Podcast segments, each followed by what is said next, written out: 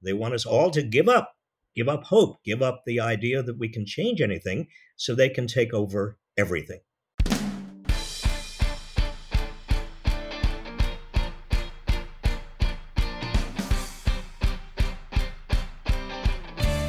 Hello, and welcome to the Politics Girl podcast. I'm your host, Lee McGowan. Let's get into it. There's a shift happening in the American consciousness right now, where the idea that we all bought into, that if we just work hard enough, we will make it, is starting to feel like a bit of a scam. This concept of pulling yourself up by your bootstraps is beginning to feel like a cruel joke, especially if you're working a minimum wage job or in the gig economy or dealing with medical or student debt or trying to buy a house or afford childcare. This idea that the trials we as Americans face, the struggle so many of us have to deal with just to make ends meet, is somehow the result of our own actions or shortcomings, rather than acknowledging we're actually living in an oppressive system that's been rigged against most of us for the past 40 years, is really starting to chafe. This is, of course, not to say that people aren't personally responsible for their actions. They are. But we also need to come to terms with the fact that we used to live in a country where one person could sustain a family of four, where housing was accessible, where public education was good, and higher education was affordable, if not free. There was a time in the not-so-distant American past that we had both a thriving middle class and a booming economy, where people had pensions and benefits and Social Security was something you could live on, rather than just one more thing for Republicans to get rid of. But it's becoming increasingly clear that starting in the 1970s and put into overdrive by the Reagan administration, America began what we could safely call a corporate takeover of American politics, where the wealth of this country became increasingly concentrated into fewer and fewer hands while everyone else struggled. And that struggle is now hitting a tipping point. We clearly can't carry on like this. People just do not make enough money to live in this country anymore. People with full-time jobs can't afford a place to live. People are starting their careers drowning in debt for school they were told they had to attend. People deep into their adult lives can't afford to have children or buy real estate, and getting sick is the number one cause for bankruptcy. It's no wonder our suicide rates are so high. People are increasingly miserable trying to live the American dream. Yet as a country, we struggle to make any real change because a fair amount of politicians and justices in charge of passing and upholding laws that could protect us from what can only be called predatory capitalism are in many cases bought and paid for by predatory capitalists. It's a snake eating its own tails with the American public in the middle getting crushed. Look no further than the new Speaker of the House, Mike Johnson's first order of business, which was to cut funding to the IRS so the IRS could no longer afford to go after the richest tax cheats in America. That was the very first thing he focused on. So we simply can't go on pretending the system isn't rigged for the people at the top while the rest of us are getting screwed. To talk about how things got so bad and what we can actually do about it, I'm joined by the illustrious Robert Reich, a graduate of Dartmouth, Oxford, and Yale. Robert Reich is a professor of public policy at UC Berkeley and a senior fellow at the Bloom Center for Developing Economies. He's also served in three national administrations, including as Secretary of Labor under President Bill Clinton. The author of 18 books, including bestsellers The System, Who Rigged It and How to Fix It, The Common Good, and Supercapitalism, Professor Reich is also the co-creator of the 2017 Netflix documentary Saving Capitalism and the award-winning 2013 film Inequality for All. He is the co-founder of Inequality Media, co-founder of the Economic Policy Institute, and the co-founding editor of The American Prospect. So without further ado, please welcome my guest, professor, economist, and true believer in the American experiment, Robert Reich. Welcome, Professor. Hello, Lee. Thank you so much for having me on. Well, thank you for coming. I've wanted to have you on for so long. I love what you guys are doing at Inequality Media, just making these complicated issues, particularly economic issues, accessible to the rest of us, because I think we can recognize that things are broken. We just aren't quite sure how they got that way or what we're supposed to do next. Well, that's what I and my team are really trying to do. And you can't have an effective democracy unless people understand what's going on. And the system is very complicated, and there are a lot of people who would like to keep it that way. Yeah, I always say it's deliberately complicated. It's done with deliberation. Absolutely. Well, as I was saying in the introduction, it's clear that the politics of the Reagan years, along with the whole now debunked concept of trickle-down economics, really launched us into this broken system we find ourselves in now, kind of solidifying in the very richest hands American politics, where those with the wealth are able to buy those with the power and pass laws to make the country work best for them. This phenomenon of looking out for American economics over the American people was actually conceptualized prior to the 1980s with what's called the Powell Memo in 1971. Would you mind giving us a little background on Lewis Powell and his ideas that really kind of laid the foundations for corporate America to take over American politics? Lewis Powell was a lawyer in Washington before he was appointed to the Supreme Court. And the Chamber of Commerce of the United States, a very conservative group, becoming more so during the 1970s, contacted Powell and said, "We would like you to write a memo for us about what business needs to do to respond to the growing power of consumer people, environmentalists, labor," I mean, all of the voices out there that were starting to demand regulations, starting to demand a response to the excesses of American capitalism. And indeed, Lewis Powell wrote a memo that said, essentially, business, you've got to pay a lot of money. You've got to invest a lot of money in Washington, in trade associations, in lobbyists, in actually the process of getting people elected. You've got to be much more activist. And if you don't, goodbye your profits, goodbye capitalism.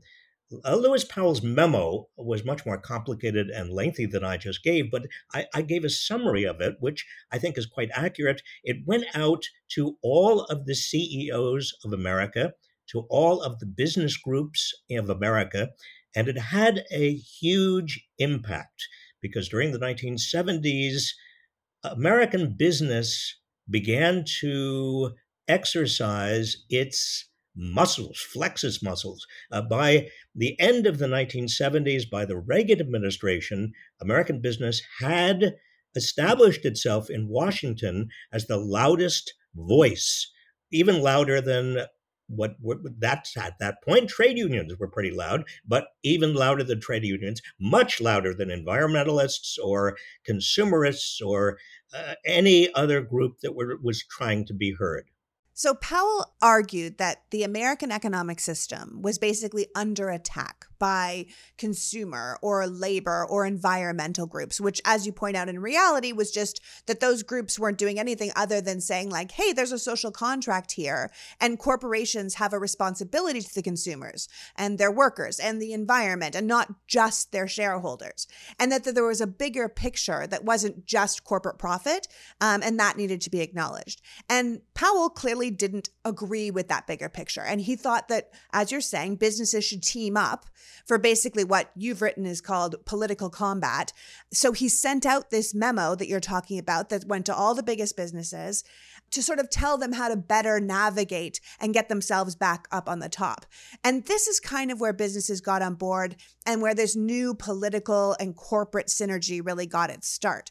And this is also the time where tens of thousands of corporate lobbyists all showed up in Washington and in state capitals around the country to make sure that they were lobbying for what was best for the corporations and not what was best for the rest of us. Would that be a fair assessment? Yes, and let me just extend that a little bit, Lee, because what happened was the creation of an entire industry in Washington of lobbyists and lawyers and public relations professionals.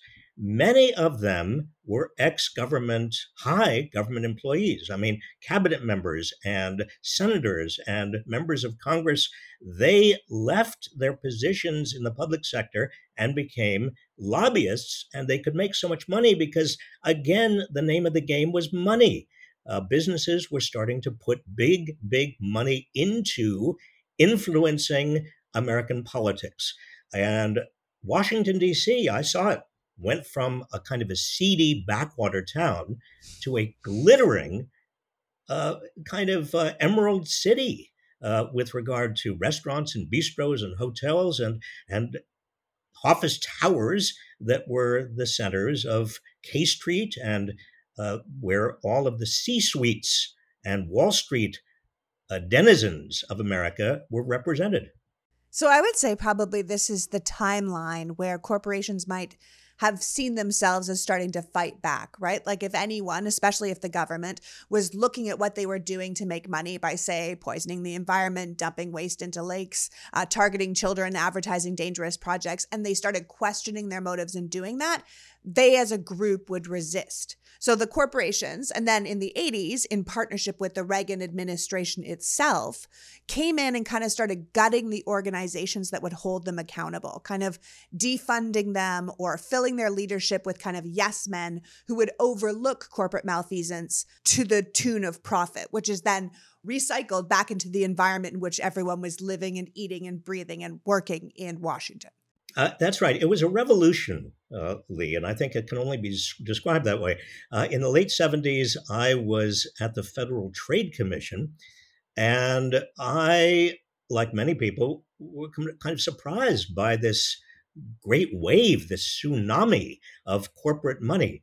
We were working on a bunch of rules to protect consumers at the time, and Congress essentially stopped us in our tracks, took away our appropriation, closed the agency for weeks as a kind of punishment, but also as a way of demonstrating to the rest of Washington the kind of power that corporate America was exercising. Yeah, just what they were wielding. Is this around the time that the FTC stopped enforcing kind of antitrust laws? Yes, and that is a related story. Robert Bork, who was a professor at Yale, he was one of my professors, he wrote a book called The Antitrust Paradox, which said effectively antitrust laws should not be enforced, or at least the only purpose of antitrust is consumer welfare, to keep prices down. There's no good in competition for the sake of competition. Don't worry about big corporations getting bigger. Don't worry about their political power. Well, that became part of the creed as well. And that was pushed by the big corporations. And by the time Ronald Reagan came into the White House in January 1981, all of these came together, all of these movements, all of this corporate money, all of these corporate sort of premises, such as antitrust should not be enforced. And let me just clarify, just so I'm getting it right and so the audience understands, when we talk about antitrust, that's the laws around allowing massive corporations to merge and consolidate their power, making them even more powerful. Is that right? Yes, and also laws having to do with limiting the power of big corporations that didn't merge, that just got too big in terms of their effects on the market. And I don't want to go into the weeds, but this really started in 1890. The Sherman Antitrust Act starts in 1890, a public upsurge of almost a rebellion against these giant corporations, railroads and oil and other corporations, steel corporations that were dominating American business. And then in 1914, the Federal Trade Commission Act was passed, which gave the Federal Trade Commission authority to police the market against these giant combinations. So the 1890s didn't have it wrong. They could see the writing on the wall that we see today when we have about 4 corporations running almost every major business, and we see all of our media conglomerates merging together, and we end up with about 10 companies that run everything. And then people think, well, why don't we have better pricing? Or why is everything so expensive? Or what's going on with these eggs? You're like, well, they can charge anything they want. It's corporate greed because no one is competing with them anymore. And they saw it way back in the 1890s, and it kind of carried on to today. And if we don't give these government organizations teeth to come after these companies or stop these giant mergers, then it's the consumers and the environment and the workers that are really in trouble. Exactly. In fact, what's interesting is that the Gilded Age of the 1880s and 1890s really in many ways parallels what we are now experiencing in a kind of second Gilded Age. Yeah. And the huge combinations then are reflected and echoed by the huge combinations right now that do have the power to push up prices because they don't have to worry about competition. The Federal Reserve Board thinks that prices have been pushed up by wages, But that's not the case. Prices are being pushed up more by big monopolistic corporations that have the power to raise prices. Yeah. If there's only four chicken companies and they all get together and say, what do you think? $9 a pound? And everyone's like, let's do it. There's nowhere else to get our chicken. Exactly. So these decisions to make our country more favorable to capitalism's big winners has clearly changed our politics, because now corporations have more and more money to send out the smartest and the best lawyers to kind of drown out government attorney generals or the FTC to get the results they want. It's a lot like how the IRS can't afford to go after the biggest tax cheats because these rich guys can afford better lawyers, which is ultimately how the whole system starts to feel rigged. Yes, and it doesn't only feel rigged, Lee. It is rigged. It is rigged. And it's rigged in favor of the moneyed interests, not only in terms of laws that are passed that give the wealthy and big corporations exactly what they want most of the time, but also the kinds of lawyers and what happens in courts, because the big corporations and the moneyed interests in general can afford platoons of lawyers to represent them, whereas the government or the public in general only can afford, a limited number of lawyers. Yeah. I mean, it's a system that's clearly been fixed to benefit one group over the rest of us. And I think most of us can see that now, because the more benefits these people get, the more tax cuts, the more loopholes to break laws or skirt regulations, the more opportunities they get to place the environment at risk or to undervalue or underpay workers, the more money they have to buy politicians to keep the whole racket going. And it's all very subtle. I mean, look at an area of law that most people don't know much about. It's called bankruptcy. Well, the fact of the matter is that years ago, if you were a normal homeowner and you couldn't pay your mortgage, or you were a person who couldn't pay your student loan, or you were somebody who just couldn't make all the payments you needed, you could use bankruptcy to reorganize your debt.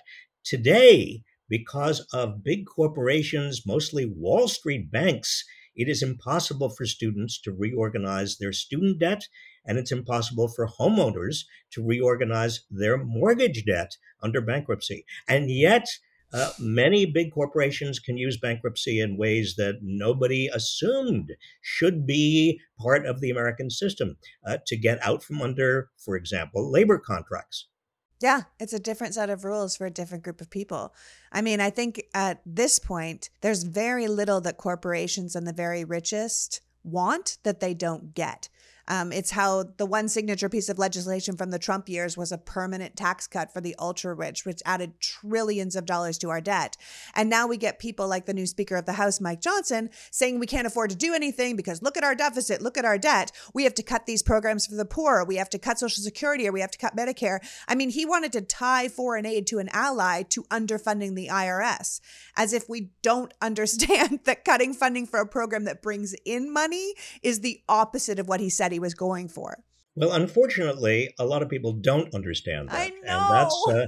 And that's exactly why it's very important for the public to kind of look under the hood and see what's really going on.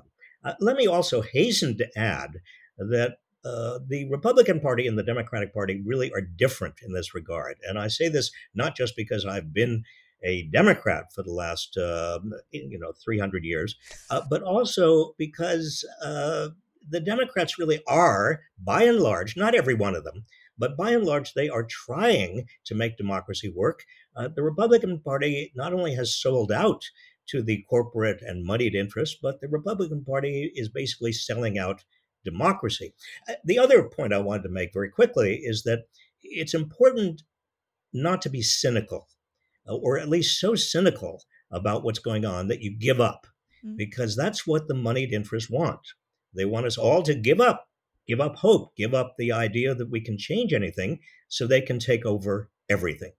Which is why it's kind of exciting that people are sort of starting to fight back. Like, we're finally realizing what's up and we're not okay with it. Look at all the labor union strikes that have happened in this past year, with workers really standing up for what they deserve, which at the very least is not to be treated simply like a cog in someone else's machine.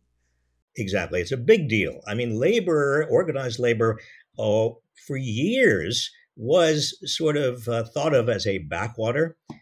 In the 1950s, about a third of all private sector workers were unionized. That was a big, big number. It was big enough so that workers could actually get higher wages, not only for themselves, unionized workers, but across the board. Now, today, it's not a third. Today, only 6% of private sector workers are unionized. Well, it's very hard to have much power, notwithstanding that you've seen, the UAW and Hollywood actors and writers and UPS cave in to the Teamsters. You've got a lot of unions that are doing great work, and many young people are getting very, very involved. Look at Starbucks, for example. I think the real union leadership today tends to be a different generation. I think people are unionizing faster than they have in decades because they're seeing the big wins. And they're also saying, like, look, if we're up against these giant corporations, what else are we supposed to do? There's a really great meme that is a man standing on a pile of money, who's obviously a CEO, and then there is a person standing on a pile of people meeting him at his level. So they says, okay, now let's negotiate. And I always feel like that's a great image because it's like you need the union, you need the people power behind you to actually negotiate at a level in which you are equals. Otherwise, you're completely out of luck. And that gets us back to the Powell Memo and what Powell did, because you see, without countervailing people power, it's just money power. And with only money power, you have capitalism that is out of control.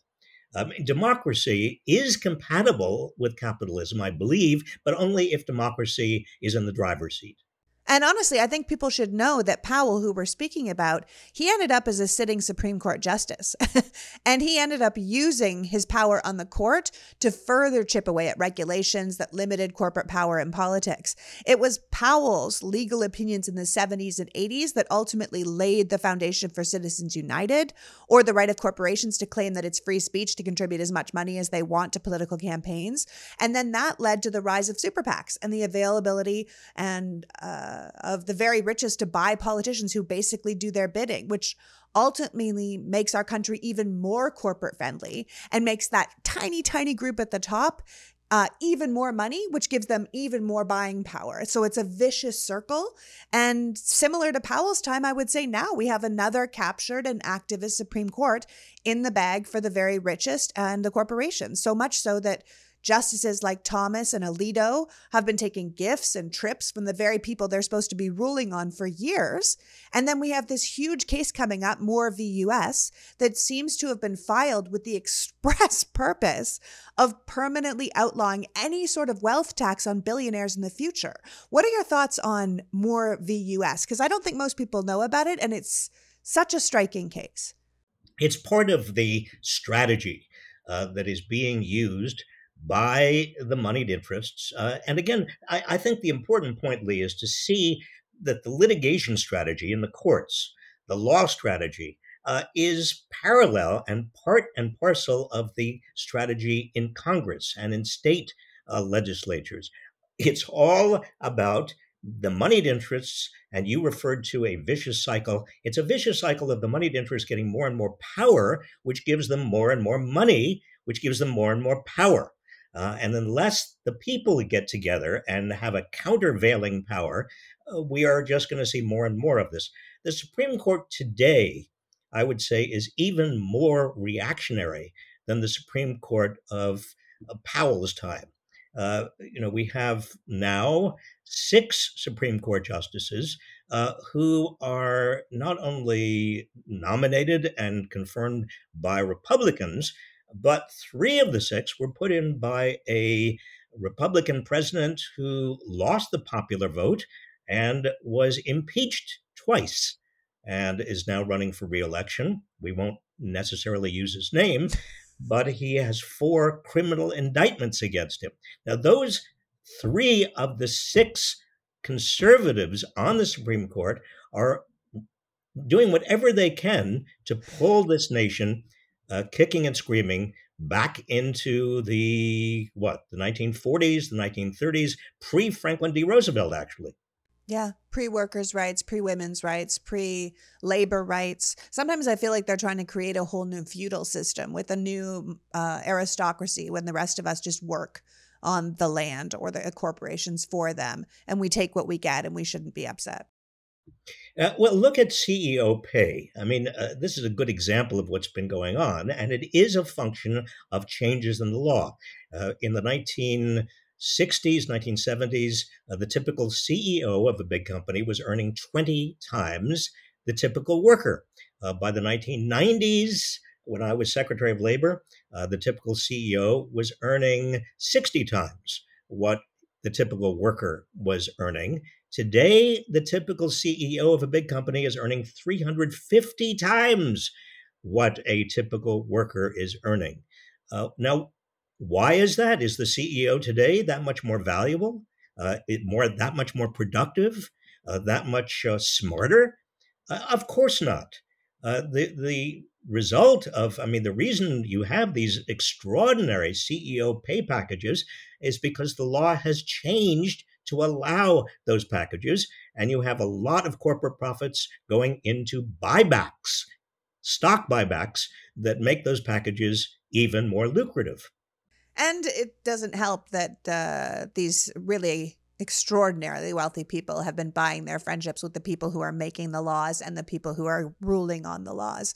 You know, these friendships with, say, someone like Thomas or Alito are getting to live a good life on the backs of billionaires who will then rule on how well billionaires do in our society. And it's cases like Moore v. U.S. that concern me, because one of the few tools we have left in our toolbox, which is taxes, to try and do something about this kind of ever-growing inequality in our country, might be ruled on in a way that our hands are tied.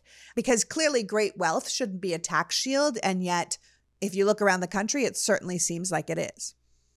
Well, that's very, very important to underscore. When we have huge amounts of money concentrated at the top of America, then democracy is threatened. Yeah. In the 1920s, a Supreme Court justice named Louis Brandeis said something that would be equally applicable today. He said, America has a choice.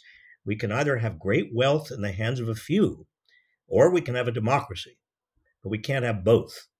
So, Lee, a wealth tax is the natural, inevitable next point. If we're going to have huge concentrations of wealth, and we don't want those concentrations to undermine democracy, we've got to have a wealth tax that takes away some of that wealth and puts it to public purposes. Yeah, I've always said we could start with an inheritance tax. You know, you can give your kids, say, $50 million, but everything after that's going to be taxed at 90%. And people will be like, oh, I don't want that. You're like, great, then build a hospital, build a bunch of schools, like help some people, do something with your money. Your kids aren't going to be poor, but they can't also keep accruing generational wealth where they do very little. I think that the rich would do very well. You make your money, you live off your money, but it can't continue and continue and continue, because half these kids of the super uber rich, they don't know what to do with themselves anyway. They've got no ambition, because why would you? Absolutely. It's problematic. You know, 60% of the wealth of America, 60% is in the hands of heirs, children of the people who actually earned it. Yep. Now, so you can't even justify that. I mean, you can't say, well, those children and their children and their children who are the non-working rich deserve that money. How do they deserve it? Yeah, it's a new aristocracy. You were born into it. Ta-da! And that aristocracy, again, it undermines and threatens not just democracy, but the economy too. Because how do you keep an economy going if more and more of the economy's wealth and income are at the top? You know, an economy only functions if people buy stuff. And how can people buy things if they no longer have money in their pockets? So what do we do? How do we help limit the power of corporate money and this extreme wealth in our politics and our lives? Where's the Powell Memo on behalf of the people of America? Well, this goes back to countervailing power. It goes back to unions and small businesses and young people who are getting involved in politics. It goes back to taking the reins of power back from the moneyed interests. Yeah. And you think that there's a way to do that, right? You think that there's a new road that we could be taking, a reset we could be making to lay the pieces down so we can see a new path. Do you believe that? If you're like me, morning coffee is non-negotiable. But buying one every day is ludicrously expensive, and the whole process of making it at home can get boring or time-consuming. Not to mention those terrible cups of coffee you can get on the road or in hotels or business centers, which is why I'm pleased to talk to you today about AeroPress. AeroPress is like a French press that uses a patented 3-in-1 brew technology that combines the best of several brew methods into one portable device for a smooth, rich, full-bodied coffee without the bitterness and grit found in other presses. AeroPress brews and cleans in less than 2 minutes. You just add medium fine coffee grounds, pour in hot water, stir for 5 seconds, brew for 30 seconds, and then press into your favorite mug and drink. As an added bonus, AeroPress can brew thousands of recipes, which probably explains why it is the barista's favorite home brewing tool and the best reviewed coffee press on the planet, with more than 55,000 five-star reviews. That kind of positive feedback makes it the perfect gift or stocking stuffer for any coffee lover in your life this holiday season. AeroPress is also shockingly affordable, less than $50. And right now we've got an incredible offer for our audience when they visit aeropress.com/politicsgirl. That's AeroPress.com/politicsgirl to save up to 20%. That's aeropress.com/politicsgirl to save 20%. Ditch the drive-thru, toss the French press, and say yes to better mornings fueled by better coffee. AeroPress ships to the US and over 60 countries around the world. We thank AeroPress for sponsoring our show. Winter is not coming, it's here. And for so many people, that means struggling to find the right temperature when you sleep. Did you know that your temperature at night can have one of the greatest impacts on your sleep quality? If you're one of those people who wakes up too hot or too cold, then I recommend you check out Miracle Made bed sheets. Inspired by NASA, Miracle Made uses silver-infused fabrics to make temperature-regulating bedding so you can sleep at the perfect temperature all night long. The silver-infused sheets are not only thermoregulating, but prevent up to 99.7% of bacterial growth, leaving them to stay cleaner and fresher 3 times longer than other sheets. Plus, Miracle sheets are just super nice, really high quality without that really high price. But see for yourself. Go to trymiracle.com/politicsgirl to try it today or gift it to someone special this holiday season. And we've got a special deal for our listeners. Save over 40%, and when you use our promo code PoliticsGirl at checkout, you'll also get 3 free towels and save an extra 20%. That's a heck of a deal. And Miracle is so confident in their product, it's backed with a 30-day money-back guarantee. So if you aren't 100% satisfied, you will get a full refund. Upgrade your sleep today with Miracle Made. Go to trymiracle.com/politicsgirl and use the code politicsgirl to claim your free 3-piece towel set and save over 40% off. Again, that is trymiracle.com/politicsgirl to treat yourself, a friend, or a loved one this holiday season. My pals at Real Paper pose a good question. Why are we giving coal to people on the naughty list? Coal is a terrible gift. It's awful for the environment. Instead, let's consider giving gifts that everyone can use to make our planet happy. Premium sustainable bamboo toilet paper from Reel Paper. Bamboo is the perfect material for toilet paper. It's amazingly soft and strong, and because it regenerates like grass, we're not killing trees just to make something that we use once and flush down the drain. Reel Paper is shipped free to your door in plastic-free packaging, and you can schedule a subscription so it comes exactly when you need it without having to worry about buying it or lugging it home from the store. Plus, Reel is partnered with One Tree Planted, so with every box of Reel you buy, they will fund reforestation efforts around the country. So unlike other toilet paper that actively cuts down trees, Reel is actively helping to replant them. I've said it before and I'll say it again, I am a toilet paper snob, and switching to Reel didn't feel like I was sacrificing something to help the earth. I love the individual little paper-wrapped rolls. They look cute on the back of my toilet. The quality is excellent, there's no downgrade, and in fact, when you know you're doing something good for the environment, the entire thing feels like a real upgrade. Reel Paper is available in easy, hassle-free subscriptions or for one-time purchases on their website. All orders are conveniently delivered to your door with free shipping in 100% recyclable plastic-free packaging. If you head to realpaper.com/politicsgirl and sign up for subscription using my code politicsgirl at checkout, you will automatically get 30% off your first order and free shipping. That's REELPAPER Amazon.com/politicsgirl or enter the code politicsgirl to get 30% off your first order plus free shipping. Let's make a change for good this year and switch to real paper. Reel. It's paper for the planet. I was recently talking to a friend who said that he paid $7 a month for a certain subscription service. And I said, you might want to check that out. I'm pretty sure that's not right. When he went to look, he realized he was actually paying closer to $17 a month and he didn't even know, which is why Rocket Money can be so helpful. With Rocket Money, you can quickly identify all of those sneaky subscriptions that charge you month after month or increase in subscription price without you noticing. And you can go ahead and cancel the ones you no longer use, or at least be aware of where your money is going. Rocket Money is a personal finance app that finds and cancels your unwanted subscriptions, monitors your spending, and helps lower your bills all in one place. With Rocket Money, you can easily cancel the subscriptions you don't want with just a press of a button. No more long wait times or annoying emails with customer service. Rocket Money does all the work for you. 80% of people have subscriptions that they have forgotten about. It's just too easy to subscribe to something and then completely forget you did it once you stop using it. When those monthly charges start rolling in, you realize you're paying for things you didn't even know you were paying for. How much do you think you're paying a month for subscriptions? Most people think they're paying $80 when they're actually paying closer to $200. This is where Rocket Money is so amazing. Join the over 5 million users and counting who are letting Rocket Money save them on average $720 a year. In fact, Rocket Money has $1 billion in total savings so far. So stop wasting money on the things you don't use and manage your money the easy way by going to rocketmoney.com/politicsgirl. That's RocketMoney.com/politicsgirl. RocketMoney.com/politicsgirl. Well, we've officially made it to December, which means it's time for 12 days of deals at Honey Love, the go-to place for bras and shapewear.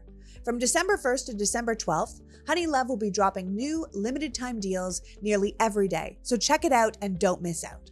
Anyone who wears these products knows there's nothing more irritating than dealing with an uncomfortable bra or shapewear, which is why Honey Love has revolutionized the bra and shapewear game.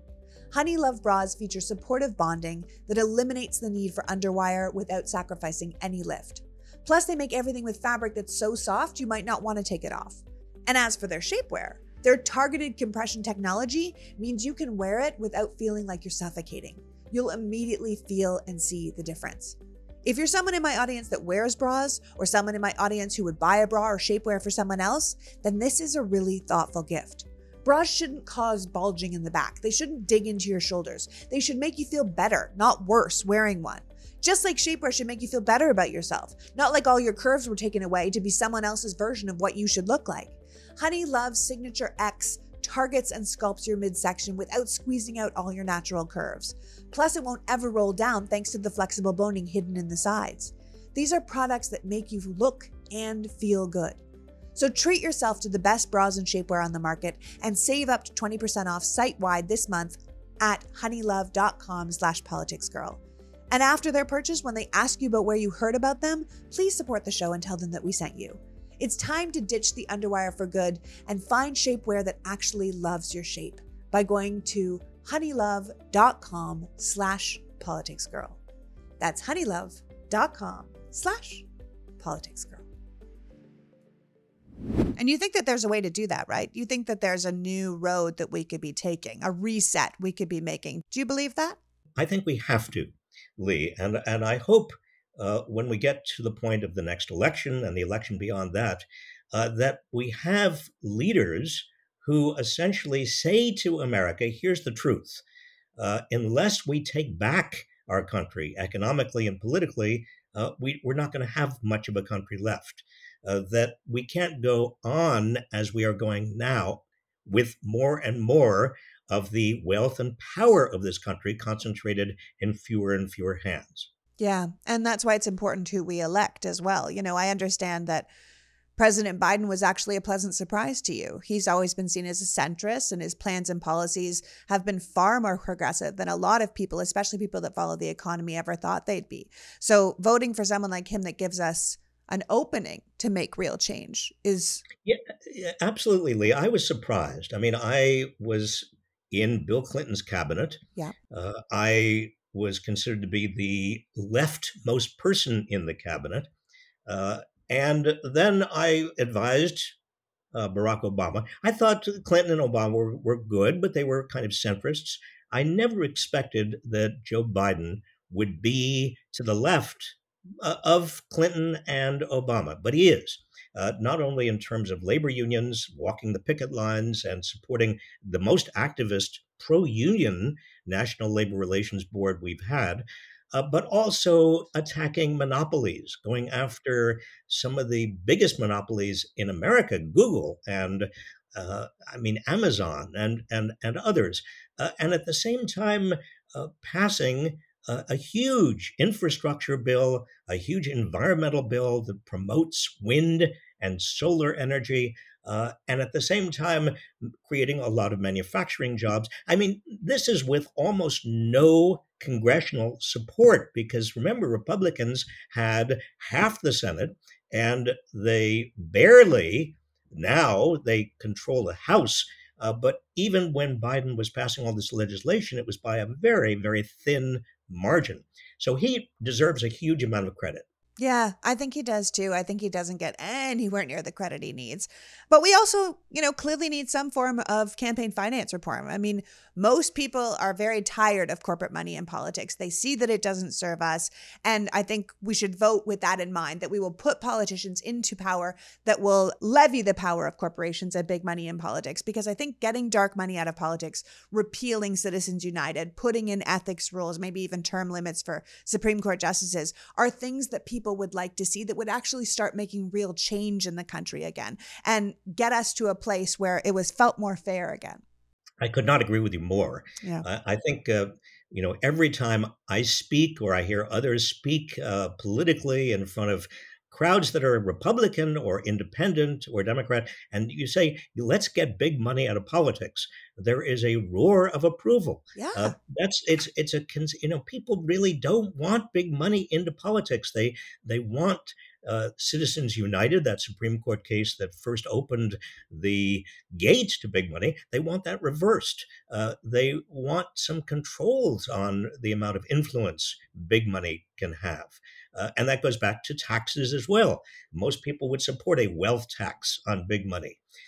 Many people don't even realize that in the 1950s, the highest income tax rate was 92% on great incomes, great wealth. 92%. I mean, you couldn't possibly get that passed today because, well, again, the conventional wisdom is that high taxes inhibit economic growth.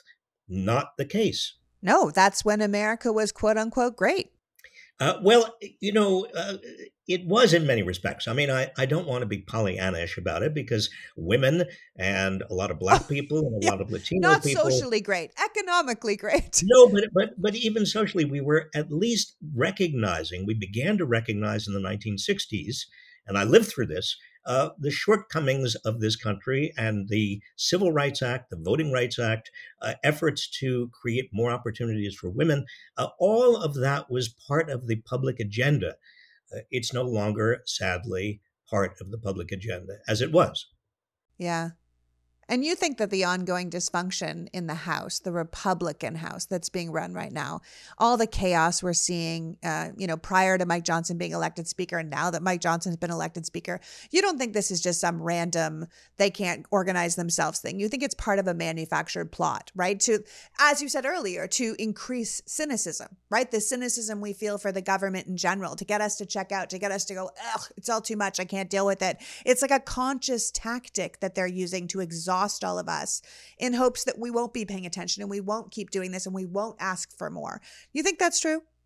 I do. Sadly, tragically, I do. I think Republicans, particularly in Washington, they would like the government to be so dysfunctional that people throw up their hands and say, well, democracy doesn't work. Maybe we need a strongman. Maybe we need an authoritarian. Oh, who's around the corner? Donald Trump. Yeah. You see how this plays into that Trump Republican strategy. And that's also, I mean, when you come back to, when you hear about Russia every time, it's like Russia likes nothing more than to show America doesn't work. If you say like, look, democracy doesn't work. Everyone's corrupt. Even their leaders are corrupt. Their democracy doesn't work. No one actually votes. It's all rigged. Don't bother trying to have that kind of a country that's not even existing in America anymore. I think it serves all the same purpose. I think that you're right. And the danger is that people, as we talked about before, become so cynical in the United States, young people particularly, that they don't bother to vote. They say, the system is just inherently corrupt. Capitalism doesn't work, and therefore we were not going to participate in democracy. Well, that is, I want to emphasize, a self-fulfilling prophecy. If people fall for that, then we don't have any hope at all. Yeah. I always say not paying attention to politics doesn't mean politics doesn't affect you. It means you can't affect it. And that's the game. We've not paid attention for so long that it allowed the wrong people to take over. And the last thing we have to do now is to check out again. Exactly. There are a lot of mythologies surrounding the economy. One of the most distressing to me is that we have something called the free market. That you must not interfere with, that you create all kinds of inefficiencies if you interfere with the free market, without people acknowledging or understanding that the market is a human creation. It's created and enforced and maintained by government.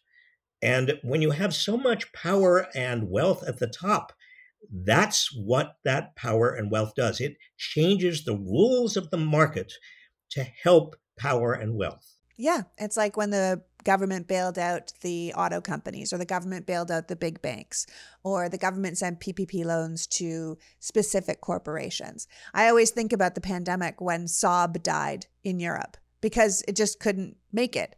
That doesn't happen here because we do have welfare. We just happen to have welfare for giant corporations, and we'll hold them up even if the free market has decided they can't make it. Socialism for the rich. Absolutely. Harsh capitalism, the harshest form of capitalism of all advanced countries, for everybody else. Yeah. So what are your thoughts on this horrifyingly high stakes election we have coming up? I mean, despite everything that's going on, it really does look like Donald Trump is going to be the nominee for the Republican Party. And despite the fact that it makes no sense when you look at him and President Biden on paper, from everything from their accomplishments to their felony charges, it looks like the race between the two of them is going to be way too close for comfort, with the fate of our country literally coming down to a handful of voters in a handful of states. So what can you leave us with or tell people with as we move into this next election year? Well, the number one and most important thing is to be politically active. If you want to hold on to our democracy, if you don't want authoritarianism or neo-fascism, you have got to be out there knocking on doors, organizing, mobilizing, energizing people for democracy. Now, it sounds a little hokey, but that's really what it boils down to. Secondly, you need to pay attention. People kind of, they fall for stereotypes. Donald Trump looks like he's tough and strong because he huffs and he puffs and he blows the houses down. But Joe Biden, in his own way, if you listen to what he says, look at what he does, in a much quieter way, he is far more effective. When the press compares Biden and says, oh, he's too old, and says about Trump, well, his problem is all of the criminal indictments. What the press is doing is creating a false equivalence. Why not look at Trump's age? He's only 3 years younger than Biden, and acknowledge that he's unhinged. A lot of what comes out of his mouth is something that you might be worried about in terms of particularly somebody who's very old and not quite with it. I think there ought to be more coverage of Donald Trump's, his age in terms of how it affects his brain. Yeah. We just had an episode about AI and how it might take over the nuclear programs or war machine. And you have to make sure that the people in charge of these giant programs with this giant money, especially in a country like America with such a huge war machine, you put someone sane in charge, you know, you put someone competent in charge. Joe Biden might be a senior when Donald Trump was a freshman in high school, but he's much more staid, much more wise, much more competent, and he's a much more caring person by general nature who thinks of other people and not just how it best served himself. I mean, I think you and I have been on the same page for a really long time that we're incredibly clear that if the Democrats lose in 2024, we're not just losing the presidency. We are losing American democracy, that we cannot pretend that someone like Donald Trump is not a fascist type dictator who just wants to consolidate the entire power of the American government around himself and turn us into some kind of Christian nationalist Hungarian-style autocracy. And the Republican Party, specifically state representatives and the Republican House, seem sort of all in on helping him do that. And we need to get really conscious if this is the route we want to take, because I think most people, if you really laid it out for them, they would not want to do that. I agree. The fact that you have a presidential candidate who was involved in an insurrection. In fact, one court in Colorado just a week and a half ago said that he was, in fact, an insurrectionist. You have a president who basically said he was not going to be bound by the results of the 2020 election. And he said, not only am I not bound by them, but I don't even have any facts to justify what I'm about to say. But he said, the election was stolen from me. Why should that person be running again? You know, the 14th Amendment, Section 3, says if you were involved in an insurrection, and if you once swore an oath to protect the Constitution, then you should not be allowed to run for public office once again. Yeah. Because you can't be trusted. Hello? That's 1/3 of Congress, too, by the way. Yes. I mean, they should all hit the road according to the 14th Amendment. All of the election deniers out there. Yeah, absolutely. How can they be reelected when they deny something that has no basis in fact? Even Trump's attorney general said that he lost the election. His own people are flipping on him now, saying that they've always known. You know, his own chief of staff, his own team of lawyers. They're the ones saying we knew all along. We lied because it served us. Well, shame on all of them. Shame on all of them. I mean, even with all this going on, you don't feel despondent, do you? Oh, heavens, no.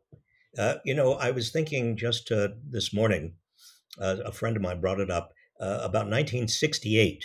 Now, Lee, this may have been before your time a little bit. It was. I'm a 75, baby. But in 1968, I was a senior in college.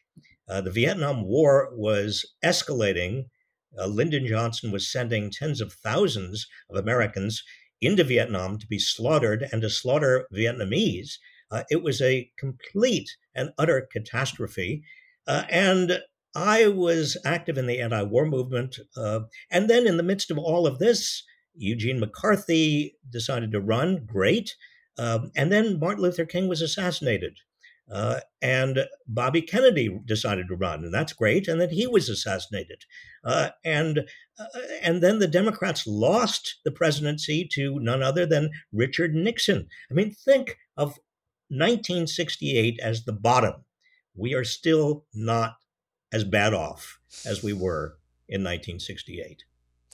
Well, I'm glad to hear that. I thought you put it really well when you reminded us that it can be difficult to find hope in cynical times, but we have to remember that the small actions and the small victories that we have, they always lead to bigger ones. And when we have a bunch of small actions and small victories, that's when the improbable becomes possible, that we can't give up. We have to keep fighting. You know, so whether it's the election or the economy, you posted on Instagram, if we allow ourselves to fall into fatalism and wallow in disappointment or become to resign to what is rather than what should be, that's when we lose the game.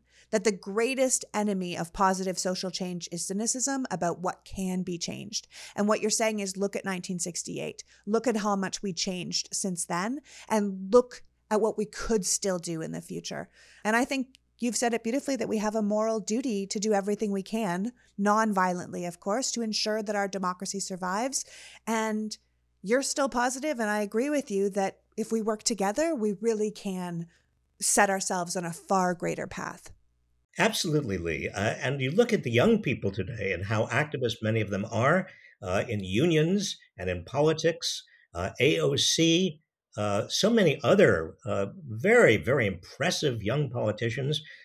You look at the degree to which women are taking leadership roles. 60% of university students today are women. And that means we are changing our leadership in this country in terms of what leadership looks like.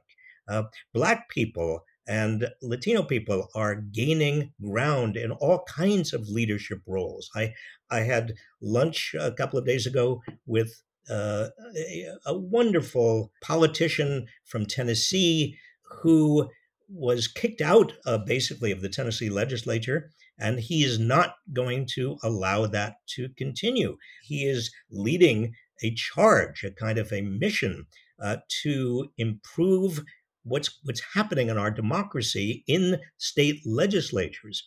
And so, there's much to be positive about. Yeah, there certainly is. Well, I want to thank you for joining us today, Robert. Thank you for your time, for your intellect, for your optimism. We can all use an infusion of that right now.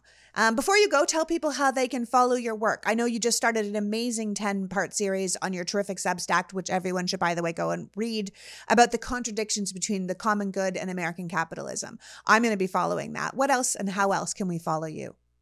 Well, Inequality Media, which is a group that I co-founded, is a fabulous team of talented people putting out videos every week that are reaching very, very large numbers. I mean, millions and millions of people, and affecting how people understand the world, changing people's attitudes, because once they get the information and once they get it in ways that they can actually assimilate, it's amazing that people's values are as progressive as they really are. So Inequality Media Civic Action, I would say support it. Look for our videos on YouTube, a very important source of information. Absolutely, because once the wool is off your eyes, it just does not go back on.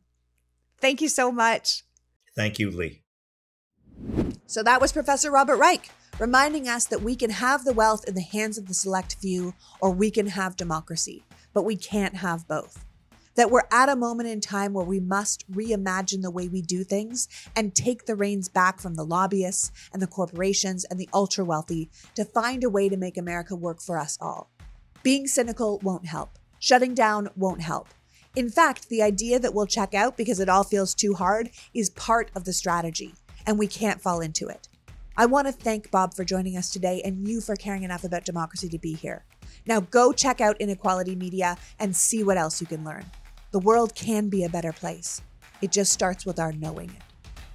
Until next week, PGF. The Politics Girl podcast is written and performed by me, Lee McGowan, in partnership with the Midas Media Network, and produced and edited by Happy Warrior Entertainment. All rights reserved.